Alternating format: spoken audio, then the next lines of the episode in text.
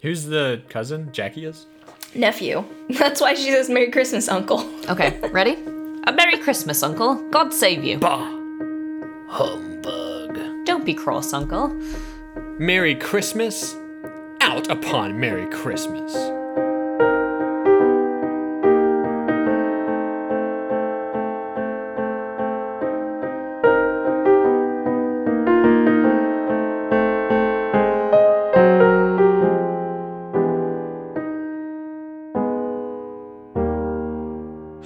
Hi, everyone. Welcome to Fire the Canon, the podcast where we read the books in the Western canon and decide if they belong or not. Our opinions are objective. I'm your host, Jackie. I'm your other host, Rachel. And I'm the producer, Theo. This week, Theo's a co host. because he actually read the book. It's a Christmas miracle. It is a novella, but we will give him credit for it anyway. of course, we will. But we wanted to do something a little special and holiday themed for you guys now. So this week we are reading A Christmas Carol by Charles Dickens. And to help ourselves get into the Christmas spirit, we've each chosen book affiliated Zoom names. This week I'm Ebenezer Scroggy. I'm Tiny Tim, the one who did not die. And I'm dear old honest Alley Baby. Theo's challenged in some ways, but It was a typo. yeah, I really didn't mean to call myself Alley Baby. Alibaba. Tell us. So I I asked you what you thought of the book uh, earlier this week, and can you tell the audience what your exact quote was? I don't remember. What was it like? It's dope as hell or something. It's chill as fuck or something. We just earned that explicit tag. on the Christmas Carol episode. Dope as fuck. Theo. I don't know. I just thought it was pretty funny. I didn't expect it to be so funny. Yeah, it was. It, was is funny. really funny. So Rachel, why don't you start us off? Okay, so I don't want to give too much information about Charles Dickens' personal life because this is supposed to be a lighthearted Christmas episode. So I figure. Wait, what do you mean by that? Is there something horrible about his life? Oh yes, there's a lot of horrible things about. You can't life. just say that and then not tell us. Well, okay, let me just ask based on the book, what kind of vibes do you get from Charles Dickens? He's a communist. Okay, anything else? He's a socialist. Okay. Okay. I thought he just didn't particularly like very rich people, but I didn't know if that meant he was a communist. He's not either. He wasn't born here. In the United States? Yeah. That's true. Okay, so your impression is he's a British communist. Uh, I can say some more things. Um, he has an interest in time travel. He's one of the foundational sci-fi authors. I would have thought he was a good guy. He's he's a good writer. I, I enjoyed his writing so much more than I did when I read Great Expectations in high school. Yeah, I don't know. I thought he was pretty funny, and I thought he went the extra mile with the creativity. he definitely did. You're asking this in, in quite a leading way, so I'm going to guess he's not a good guy. So he was a good guy in some ways. Like he actually, unlike most of the authors that we're going to read, he actually had like an immediate beneficial effect on a lot of people's lives, particularly with this book, which is kind of crazy. Like when people read it now, they just think, oh, it's a like kind of a cheesy little Christmas story. But actually, this book did a lot of good stuff for poor people in England and in the US. But um, so when he was a, a young boy, his father was sent to debtor's prison and his whole family had to go with him. So he had to quit school and like sell his school materials and he ended up having to get a job. So he didn't live in the prison with the rest of his family, but his life really changed and kind of ever since then he's cared a lot about the plight of the poor in England. I mean that part of the book is genuine. The thing that about him that really sucks is that he was like a huge asshole to his wife, like a huge asshole. I'll I'll get into it more in depth when we read a later Dickens book.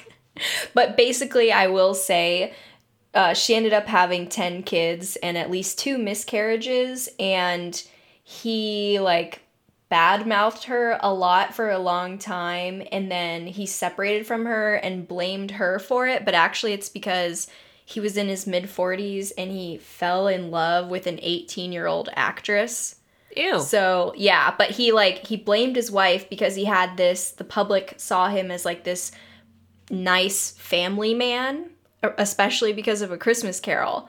So he was like, oh yeah, no, like I'm not cheating on her. So he also lied for the rest of his life and claimed she wasn't his mistress. But that was after this book. He wrote this book also extremely quickly. He wrote it in just a few weeks. His family situation was not looking great. Like he was at risk of losing a big chunk of his income because his previous books weren't selling that well. And he, I think he either had four or five kids at the time. So he was like, I need to just go ahead and churn this out. It doesn't surprise me that it was written within a few. I would have thought it was written within a couple days because I just feel like you can't write something this weird and funny and like intense over a long period of time. I feel like it's got to be the kind of thing you like take Ambien and stay up all night. Well, I think the tone of the book is like so consistent and just the narration is so funny and intricate that I feel like it would take a, a at least a while. Like I see your point, but I don't think that could be done in a couple days. But the the shorter of period of time that you write the story, the more consistent the narration is going to be because you're the same person. True. You go to sleep, you might wake up a different person. As Ebenezer Scrooge did. Yeah, that's my fear. It's it was good for him. Rachel had the perfect segue there, and we blew it. you blew it. Yeah, but I like myself right now. What if I wake up and I'm evil tomorrow? oh gosh, you reverse Scrooge yourself? You reverse Scrooge yourself, Rachel. Okay. The three ghosts do a really bad job with you. And yeah. like I just interpret everything completely wrong. She's good. Let's make her a little better. And then they just like turn you against humanity. Yeah. that would be funny. Uh, oh, yeah. So he apparently would go for like 20 mile nighttime walks, and that's where he would come up with everything in the book. Ambien. And then he would get home and like write it down. 20 miles? Yeah, 20 miles. And he started in December. Are you sure? Yeah, like 15 to 20 mile walks at night in London in the winter. Do you know how far that is? Yeah, it's 15 to 20 miles. No, that's the distance from the Brandywine Bridge to the crossing at Bree. Oh, and if he took one step further, it would be the farthest from home he'd ever been. It took the Ringwraiths a long time to gallop that distance, so Charles Dickens just walking on his own two little human feet. I mean, Well, now we know they could have used their time a lot more productively if they'd just written A Christmas Carol while they were looking for Frodo.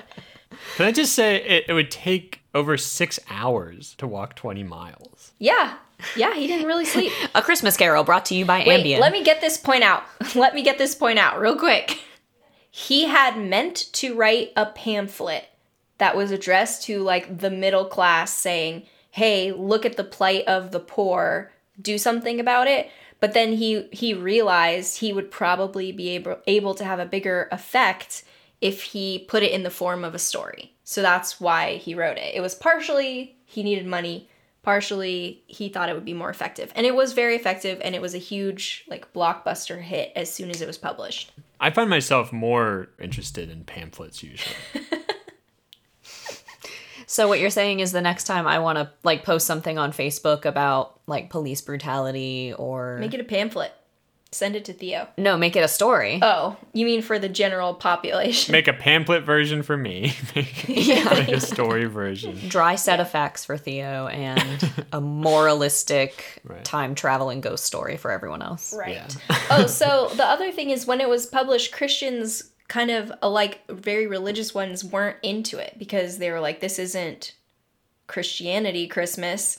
So people didn't view this as a religious story. It was like spiritual, but there wasn't really a religious aspect. But now a lot of people really associate it with, you know, like Christian morality and religion. So it's just interesting how things change. I liked its distance from religion. I thought it was more about just like being a good person with Christmas as a helping hand. Christmas cheer, Christmas spirit. Yeah, does he mention Jesus? he does make an allusion because I don't know if you caught that, but wait, sorry, let's let's go through the book chronologically and then we'll start talking about that.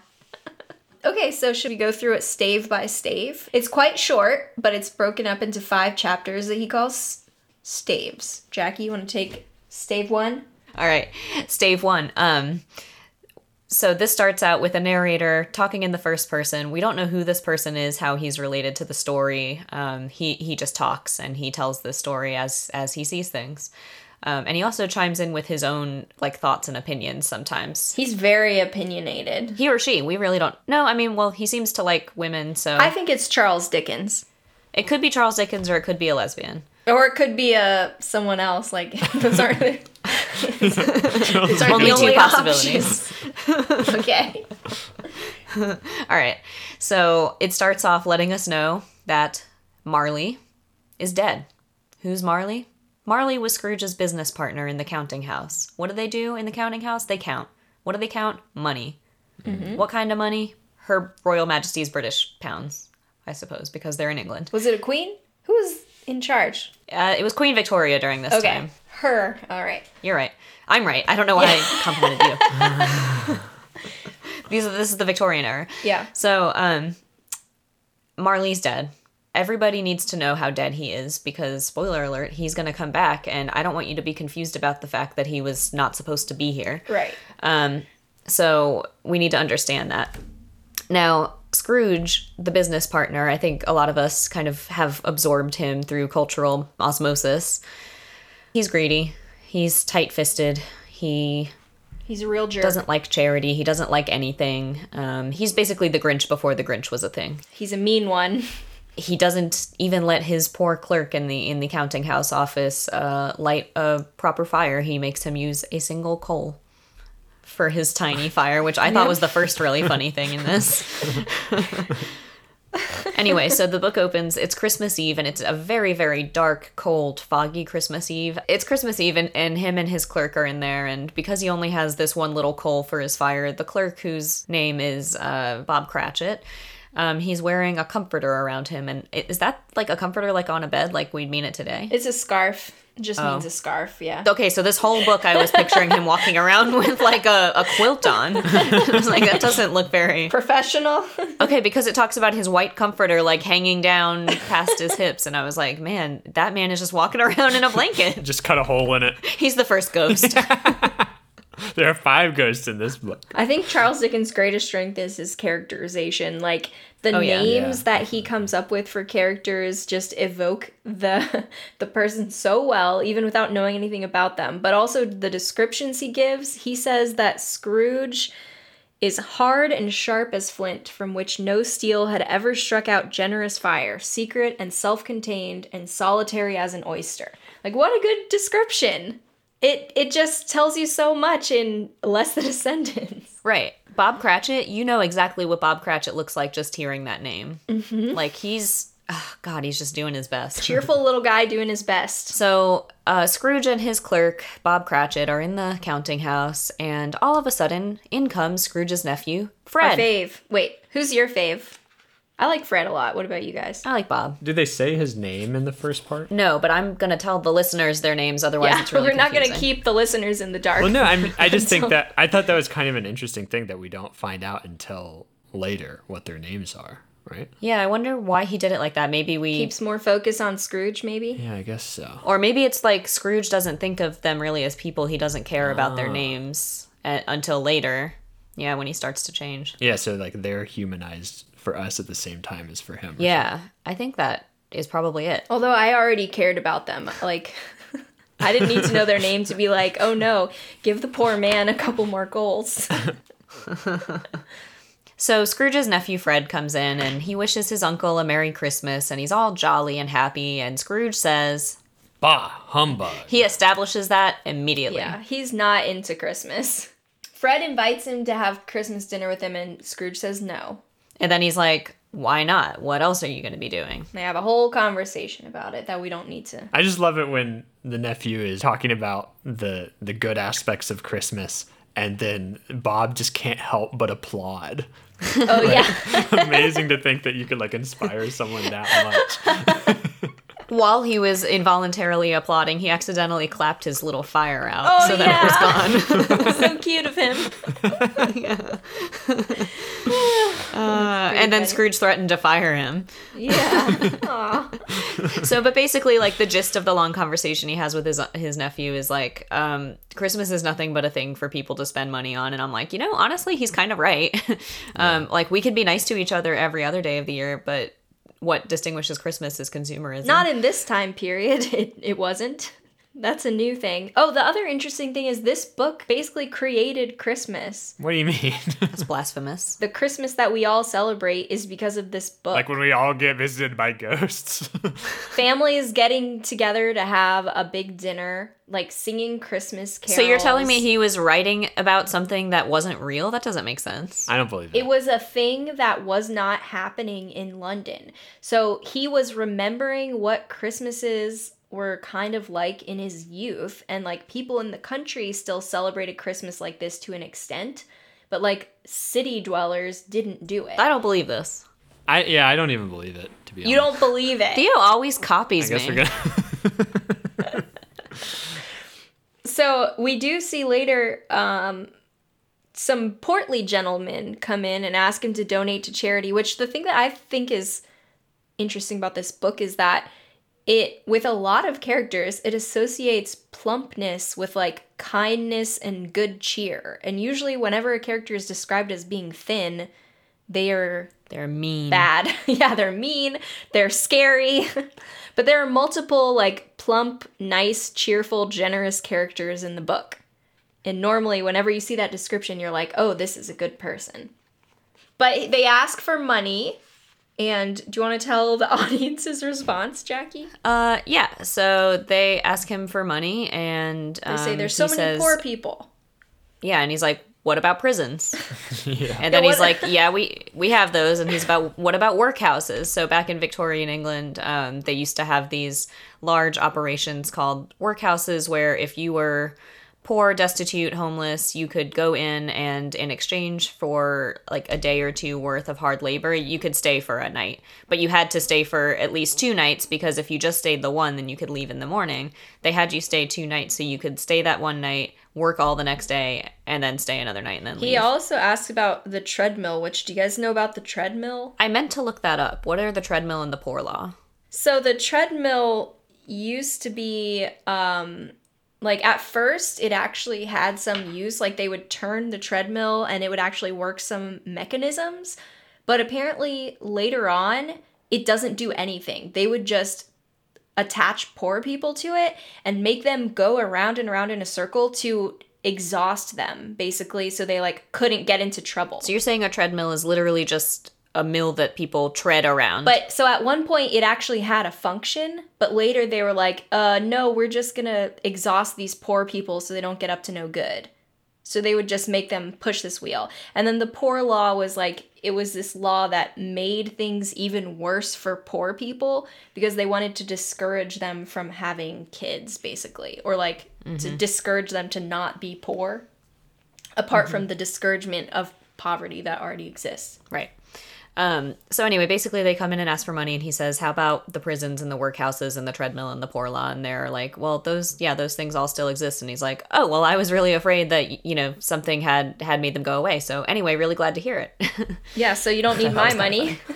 yeah. They're like, well, a lot of people would rather die than go there. And he says, if they would rather die, they'd better do it and decrease the surplus population. Besides, excuse me, I don't know that. What would this book be like if we just replaced every mention of Scrooge with Mitch McConnell? Probably Jeff Bezos, right? I think it wouldn't change at all. Well, that's the thing. I, f- I feel like there's something like kind of honorable about how Scrooge is just so open with. He's such an asshole. yeah, like so many people who would think these sorts of things now they, they they would like maybe mention it behind closed doors or something but, But they wouldn't tell like charity guys like, hey, if they if they don't want to go to jail, then they should just die. Right No problem Yeah. for me. they'd just be like oh we gotta balance the deficit sorry yeah. Yeah.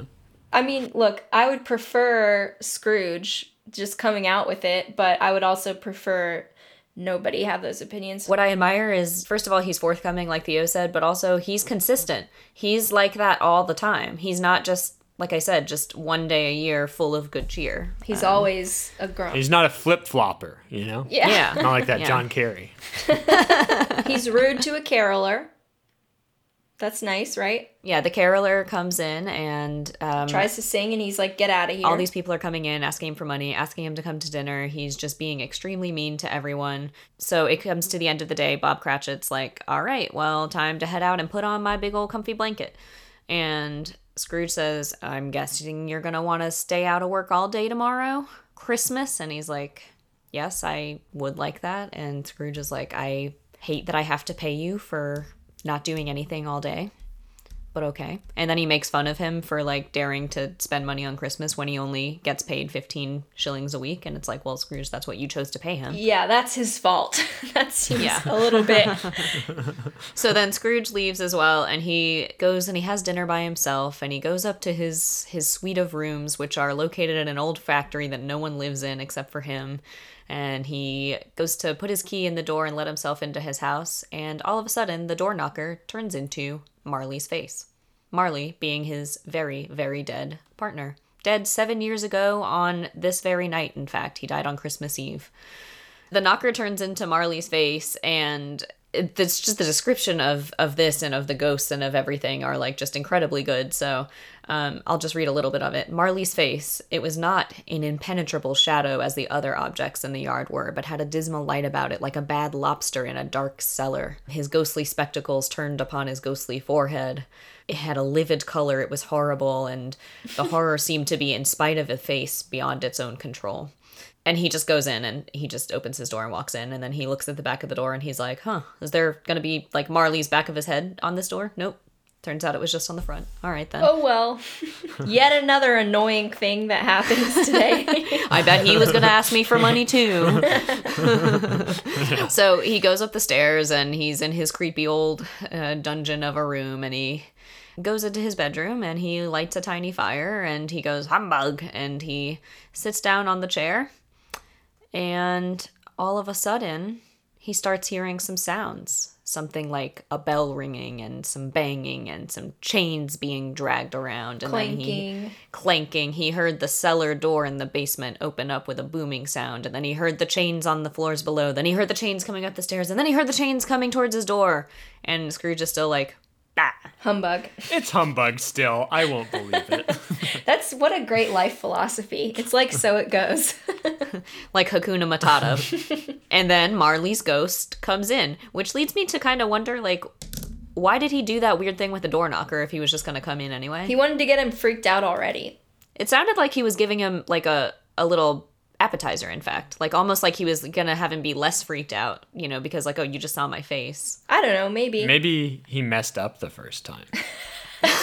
like maybe there are like multiple ways to move from the celestial realm down. Yeah. Like he was like, shit, I'm just in this door. I can't do anything from here. and he does say later, like, you know, so Marley comes in and, and I'll, we'll talk a little more about their conversation. But basically, Marley says, I don't know how I got here. Like, I, I've been wanting to talk to you for seven years. I was sitting beside you being invisible.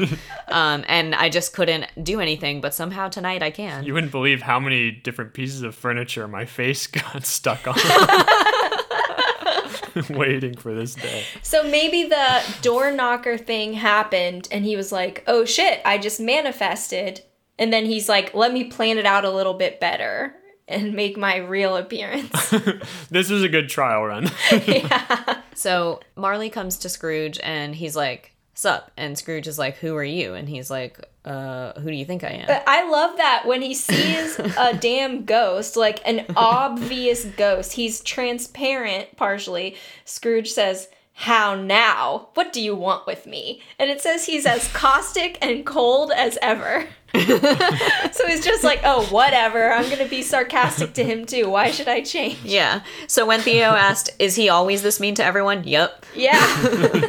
Ghost So- of his dead business partner, young boy singing him a song, whatever. He treats everyone the same. Yeah. And then he thought about offering the ghost a chair and he was like, I don't know though, he's transparent, so it might be embarrassing for him if I offer him a chair and he can't sit down. But then Well, he says, he says, "Can you sit down?" And the ghost says, "I can." And then he just says, "Do it then." But he's horrifying looking, so he's got these chains and he has this um thing wrapped around his head to keep his jaw from falling open, you know, like from when he was buried like that, and he has to untie a Comforter. Yeah, he has a comforter tied around his head. Um, it's it's more like a duvet, really. But so he he unties this thing and his jaw falls open, and it's quite creepy. Yeah, that part's pretty yeah, good. Jackie, read the part the part about where he's like, I don't even care, whatever. And the guy's like, "Aren't you freaked out? I'm a I'm a ghost." And he's like, "I don't know if you're a ghost. You could be any number of things." Yeah. so the ghost says, "You don't believe him," and he's like, "Nope, I don't." And he was like, "Well, what what do I need to do to convince you that I'm real?" And he says, "Um, my senses could be affected by all sorts of things. Like I get little disorders of the stomach, and you might be a little bit of undigested beef. You might be a blot of mustard. You could be a crumb of cheese, a fragment of an underdone potato. There's more of gravy than of grave about you." See, Scrooge is very funny. He is. He's a jerk, but he's very funny in the first part. He's just constantly bantering with all these people. Right. So he's like, I don't know if you're a ghost or if maybe I just had some bad coleslaw at dinner. Like, who the fuck knows what you are? Yeah. It says that he was not much in the habit of cracking jokes, but that's demonstrably untrue. He was making all kinds of mean jokes to the guys who were asking him for money. He says humbug some more times. I felt like I actually didn't get enough humbug. He stopped it after a while. Yeah. Yeah. He does say humbug, I tell you, humbug. That's two in one sentence. What I want to know is so he's not freaked out until the guy shakes his chain and lets his jaw drop. And then he's Yeah. like, oh no, you're a ghost. like, if he's Yeah. just an undigested bit of beef, that could still happen. Maybe this happens every time he eats a hamburger. yeah. That's There's why. there's a prequel where it's just like night after night he's visited by things that seem like spirits, but they weren't. and that's why he says that, because he's like, you know what? Anything I eat could cause me to hallucinate vividly. So. yeah. Um, so he finally says, "All right, if you're a ghost, like why why are you here? Why are you coming to me?" And and he you know raises his chains, and these are like you know the metaphor for the chains that he wore during life, and he's like, Yeah. you know, these are all of the cares of the world that I had, and and my spirit never actually got a chance to leave the counting house, and now I'm stuck with these chains. And he says, Your chain was just as long as mine when I died seven years ago, and you've been working on it ever since then. Yeah. So, and so Scrooge is like, Well, what's, you know, you were always a good man of business. And the ghost says, Business? Mankind was my business. The common welfare was my business. Charity, mercy, forbearance, and benevolence were all my business. The dealings of my trade were but a drop of water in the comprehensive ocean of my business. Jeff Bezos, listen up. So I really liked that part. I liked that. Um, I think that could really just go along with any kind of religion or system of morality. Mm-hmm. Mankind is your business. yeah. So the ghost is like, I don't have much time here. And Scrooge is like, Well, then just tell me what's going on. And he says, You are going to have a chance to escape my fate. Um, and you're going to be visited tonight by three spirits. And Scrooge is like, Is that.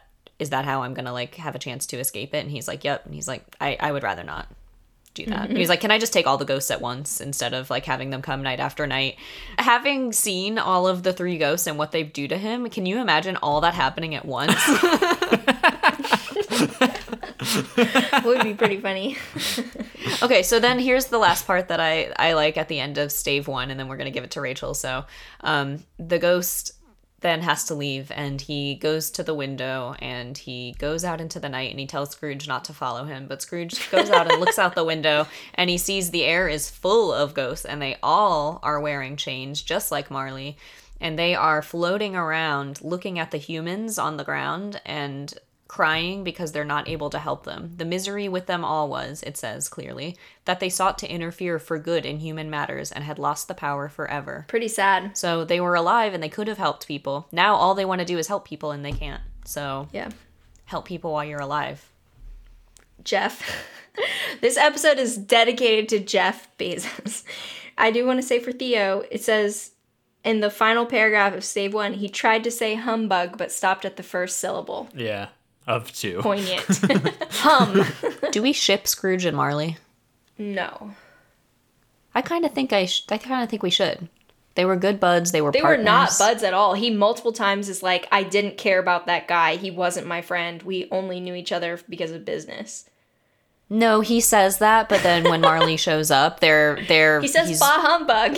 full he's full of emotion because he doesn't believe in him at first but that's his that's his partner he answers to marley's name when people call him that accidentally because he doesn't that's- care. He has no identity beyond money making. he is his own business. I ship it. You're allowed to. I just don't. Based on some of the stories of Christmas past, doesn't it seem like Scrooge is straight? he definitely is. Scrooge is not straight. Scrooge is sexless. there I was mean, a time when he wasn't, but as soon as he got interested in money, he. you mean Marley? No, I don't. You know, just edit edit it out where she says money and replace it with Marley. don't. I think we can find two characters who we can all agree we ship, but I don't know if it's those two. Let's keep working on it. I think the Fezziwigs. We can't ship people who are already together. You can. 100% you can. No, you can't. Yes, Unless you there's some conflict in their relationship. no, you can ship people who are together. Why? That's a really boring ship then. It's, I don't want it to be exciting. I wouldn't ride on that ship. Okay. um, so the first of the three spirits, which, as everyone probably knows, is the spirit of Christmas past. So there's this whole long interlude where Scrooge is like waiting for the time the spirit's supposed to show up, and he's like, surely the time must have arrived by then, but it just seems like it takes forever, forever, forever. So he meets the ghost of Christmas past, which is not usually portrayed the way it's described in the book, but that ghost is described as like a combination old man and child. That confused me so much. I could not picture what this thing looks like. A combo of an old man and a child wearing a white tunic with a beautiful belt, holding a branch of fresh green holly, and its outfit is trimmed with summer flowers. So he's like summery and wintry and young and old. And it has a candle flame coming out of its head, and then its hat looks like a candle, like an extinguisher. Like Calcifer. This is basically Calcifer showing Well, up. Well, it's a human. It's just got a flame coming out. But it's old and young. It said what the weirdest thing was that the figure itself fluctuated in its distinctness, being now a thing with one arm, now with one leg, now with 20 legs, now a pair of legs without a head, now a head without a body. I, love I was just like, what the 20 legs on this thing? yeah. It's like biblical angels. Where the reason they angels always say be not afraid is because in the Bible they're supposed to be like balls with 20 eyeballs and flames coming out and like a dozen wings. This thing is basically like the human centipede. No. It's still one creature. 20 legs. Yeah, but it, the point of the human centipede is not that it has 20 legs, it's that it's like 10 people connected, mouth to butt. That's one creature. That is not one creature.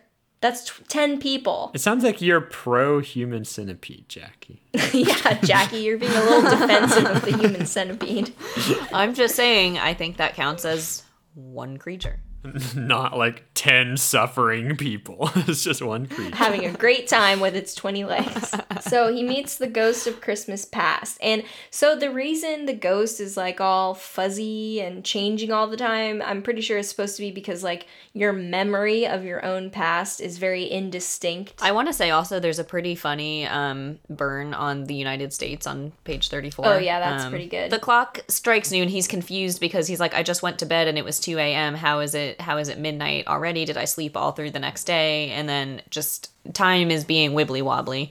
Um, and so he's like, you know what? If there were no days and no hours to count by, if time wasn't consistent, then it would basically just become a mere United States security. Like we can't count on it at all. Yeah, so he's saying if if someone had an IOU that said you have to pay Scrooge, it would be the equivalent of a US like a, a US bond, like totally worthless. That's not at all what I said. Thank you so much for fixing it. The spirit is going to go out the window. Scrooge is like, "Well, I'm human, I can't fly." And the spirit says, "Well, if you let me touch your heart, then you shall be upheld in more than this." And then they kind of go out through the building. They go into the countryside and he takes Scrooge back to his his childhood home. And at one point the ghost notices that Scrooge's lip is trembling and he's got a tear on his face and Scrooge says, "No, no, it's just a pimple." Oh, yeah, yeah. that was weird. At first I thought, "Oh, he's trying to pretend it's it's not a tear." And then I was like, "No, it it's a pimple because he's become young again." Oh, you think so? No, it's a tear. Well, how could anybody claim that a tear is a pimple? They don't look anything alike. it's dark. Unless you're crying red pussy tears. Ew. I mean, it's not like he's a good liar. I think he should have just said like, "Oh, my eyes are watering because we've been flying through the cold night air and the wind's been in my eyes." Like, I'm not really crying. I think no matter what, it makes no sense. it does. Okay, so he sees himself as a boy, and his friends have abandoned him, and he's all alone in the schoolhouse. And Scrooge starts crying about how sad he was as a young lad.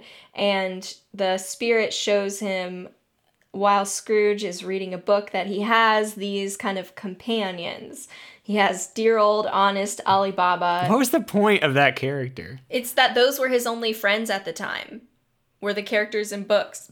Oh, what? They were in books? Yeah. They weren't real? No, they weren't real. I thought Ali Baba God goes to damn his window. the spirit is making him see them the way that he as a boy was seeing them in his mind while he was reading these books all alone. Oh, that's so confusing. I thought this was literally a strange man with a parrot coming up Yeah. and waving at him, and then somebody else is like leading a mule, and, I and was like, he's like, "Oh yeah, I remember when this happened one year. Some guy "That's what I thought. while I was all alone at school." I really thought it was a guy leading a mule, and he's just like, "Hey, No. Ebenezer, good to see you again." Of all the characters I wanted to come back, it was this Ali Baba guy. It turns out he wasn't a character in the book at all. He's a character in the Thousand and One Nights. but um, so at, th- at this point, Scrooge finally is like, "Oh, maybe I should have been nicer to that Christmas caroling boy." And then the ghost is like, mm. Hmm. Yep, he's, it smiles thoughtfully and waves its hand, I felt like Scrooge started learning his lesson pretty quickly. like immediately. I was expecting a little more reluctance, right? Yeah, some pushback. We're over almost halfway through it by now. Like he needs to start learning something. There's a lot of descriptions of geese that we have to get through. That's true. So they move forward in time. S- Scrooge's boy self is a little bit older, yeah, and then all of a sudden, a little girl who's younger than Scrooge, his younger sister, shows up, gives him a hug and a kiss, and says, like, it's time to go home. Our dad is nice now, so we get to spend Christmas together. We don't really have any backstory on that, but No. apparently their dad just sent him away to this horrible school where he doesn't have any friends except Yeah, for like the the parrot who comes to the window. Yes, but so they get together, they go home, and he and the ghost have a conversation about his wonderful sister. We find out that at this point in the story, his sister is dead, and that his nephew, Fred, is her only child. So now we know kind of Scrooge's family situation. And then he kind of thinks to himself, "Hmm, maybe I should have had dinner with Fred." I would love to have dinner with Fred. It sounds great. now they move forward a little bit more in time. They're still in the past though, so instead of being a little boy, um, Scrooge is now a young man, He's and a young fellow. Yeah, he's being he's apprenticing uh, with the Fezziwigs. Old Fezziwig, bless his heart. That's the name of the guy he apprenticed, and he is a jolly guy. Um, and you can tell because he's fat. He has a comfortable, oily, rich, fat, jovial voice. How do you have an oily voice and that's a good thing? Yo ho there, Ebenezer, Dick. We find out he had a friend named Dick Wilkins. And he goes, Dick Wilkins, poor Dick, dear dear. I wonder what's up with Dick Wilkins. You think he's dead too? It sounds like he might be. Uh, I mean, I don't think it matters. Whoa. Slam on Dick Wilkins out of nowhere.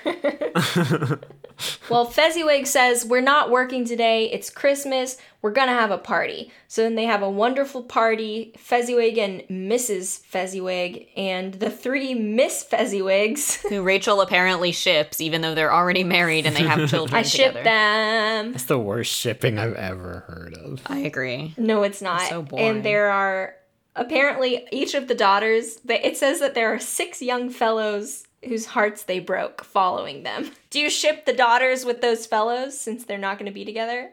They have a wonderful Christmas party. They dance. They have cake. They have some beer. They've got some mince pies. It's all great. The dancing is great. Even Mr. and Mrs. Fezziwig dance just as hard as everyone else. They're having a great time. At some point, Fez- Mr. Fezziwig does something uh, which I want you to explain to me. So it says they're describing them dancing. His calves are shining like the moon, and Fezziwig cut so deftly that he appeared to wink with his legs and came upon his feet again without a stagger. Did he like drop and do a split and pop back up like Gabrielle, uh, Gabby Douglas? Yeah, it's possible he did a split. And he says cut in quotes. Is that because that was like kind of a new term at the time? I guess It's probably like a new yeah. dance move. He does a split and then pops back up. like instantly. Yeah, that's what I like to think of as well. Yeah. But so the present day Scrooge is also having a wonderful time. and the ghost says like, "Oh, what a small thing this party." And Scrooge is like, "Small? What are you talking about? Maybe he Mr. Fezziwig only spent a little bit of money, but he made everyone so happy. It was great." Even though it didn't cost him that much. And then the ghost is like, mm hmm. Mm hmm. yeah. It's that emoji where it's like thinking. Yeah. Smirking. yeah, Yeah. exactly. And then uh and so then he's looking at how happy this man made all of his employees and he starts to get pensive and quiet again and Yeah. the ghost is like, "What's wrong?" and he's like, "Nothing." And Yeah, the ghost nothing. is like, "Mm, "I think something's think something's wrong." And he's like, "Well, it's just that you know, I wish I had maybe been a little bit nicer to, to Bob Cratchit, my, my employee. Yeah. So then the spirit's like, well, we have one more thing to do. So they go forward again in time. Uh, now past Scrooge, it says is in the prime of life, This is my favorite part. but his face is starting to show greed and avarice upon it.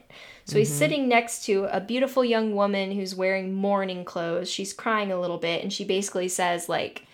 Look, you love money now and you don't care about me anymore. And he's like, What? No, I still care about you. And she but says, he's not very convincing, and he's not even really convinced himself. She Yeah. says, We got engaged a long time ago. Both of us were poor back then. Now you look like you're making money, but we're, I'm guessing because whoever died, she's left penniless. She's like, Now you have money and I'm not even going to have a dowry. So if we weren't together now, are you saying that you would still try to be with me? And he's like, uh, Did I ever try to break up with you? Yeah, that's his answer. She's like, Would you still want to be with me? And he's like, Well, have I ever tried to not be with you? you know so she asked him again like are you really saying that if this if we didn't have all this history Yeah. and, and this were just coming upon us now would you still try and win me and he said uh you think i wouldn't Yeah. which is still not an answer And she says, I wish I didn't think so, but he doesn't break in anymore. And she's like, All right, well, we're going to break up. So I hope you're happy in the life you have chosen. and then leaves.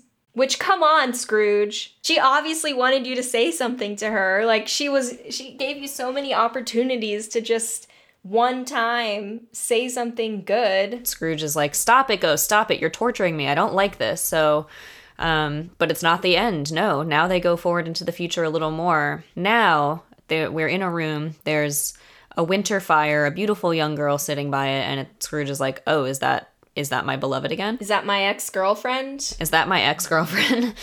that is so much less poetic than what I just said. Well, it's faster. All right, so he's like, "Is that my ex girlfriend?" Oops, no, that's her daughter. Um, she, my ex girlfriend, has become like this um, matronly lady. She's still attractive. She's still comely. She has a lot of children who are just rampaging around the room and hugging the mom and yeah. Yeah, she's happy. It's Christmas Eve, and everybody's just you know having a great time. The husband comes in. They are so affectionate with each other, and the husband says, "Hey, guess who I saw this afternoon?" And she was like, "Was it that idiot ex boyfriend of mine, Scrooge?" And he was like, "Yup." No, she doesn't say it like that at all. You totally changed the meaning. oh well you said i should do it faster yeah, but in an accurate way. she's she's laughing a little bit, but she doesn't say anything rude. And the husband's like, "Yeah, he was all alone in his dark office. He only had one candle on. I hear his partner's dying and he's all alone in the world." And Scrooge is like, "Okay, that's enough. I can't handle this." so scrooge is like i can't take this anymore and he takes the extinguisher and he caps the ghost over his flame head and uh, puts his flame out and that's the end of stave two Which is very funny to me. I'm done with this. Steals the little guy's cap and squishes it on his head. I have my big reveal now. oh, now Yeah. okay It was when I read the sentence, I am mortal and liable to fall. I started thinking, that's a very familiar sentence. I feel like I've said that out loud before. And then I got to, why, it's Ali Baba. It's dear old honest Ali Baba. Yes, yes, I know. I thought, wait, this is very familiar. And then I remembered, I played Scrooge in a class play. This is the second character on the podcast that I've played in but it, it was a it was a radio play. And what we were supposed to to make like an abridged version of of a Christmas carol. Like we were supposed to write our own summary of it basically and then deliver it as a radio play yeah. and it was a, a group project with three people. They made me Scrooge because I seemed the most Scrooge like, I guess. And then they laughed so hard every time I would deliver the lines because they said my voice was so monotone. Why, it's Ali Baba. It's dear old honest Ali Baba. I remember them just like repeating that over and over. That's funny that you blocked that out of your memory. yeah. We also did this. Jackie always copies me. I, I always copy him. I also played Scrooge in a radio play. what? No, but like I never. Oh. I, I'm joking. I never read this whole thing front to back until just now. But we, I, in several grades, I feel like would read like you know the abridged version that they put in your literature book or whatever, and we Yeah. had the play. And I would always have to be Tiny Tim. No, I think Philip would be Tiny Tim because his name was Tim. wait, wait, hold on. What are you talking about? His, his first name is Tim. His first name is Timothy. And of course, I was Fezziwig because my name's Fezziwig. No, I usually ended up being one of the beggar women who stole all of Scrooge's things. now, I also uh, played a character from this in high school. we did like a Christmas play, and I really think it was just an excuse to have us like sing a religious song. So we sang the doxology. Do you know what that is? the greater doxology. I don't know how good it was.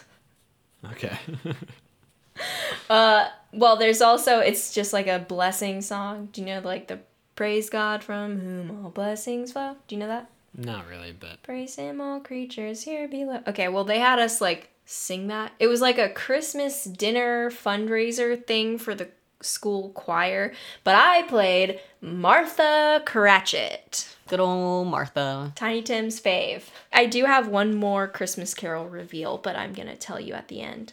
It's pretty good, I think. all right. All right. So far, we have uh, Theo as both Scylla and Scrooge. So two Two for two. Every SC character. two very nice characters. I meant to tell you, he got the name Ebenezer Scrooge because he kind of got the idea for, like, one of the ideas for this was because he was walking along in Edinburgh. He went to a cemetery and he saw a gravestone that said, Ebenezer Scroggie, a mean man.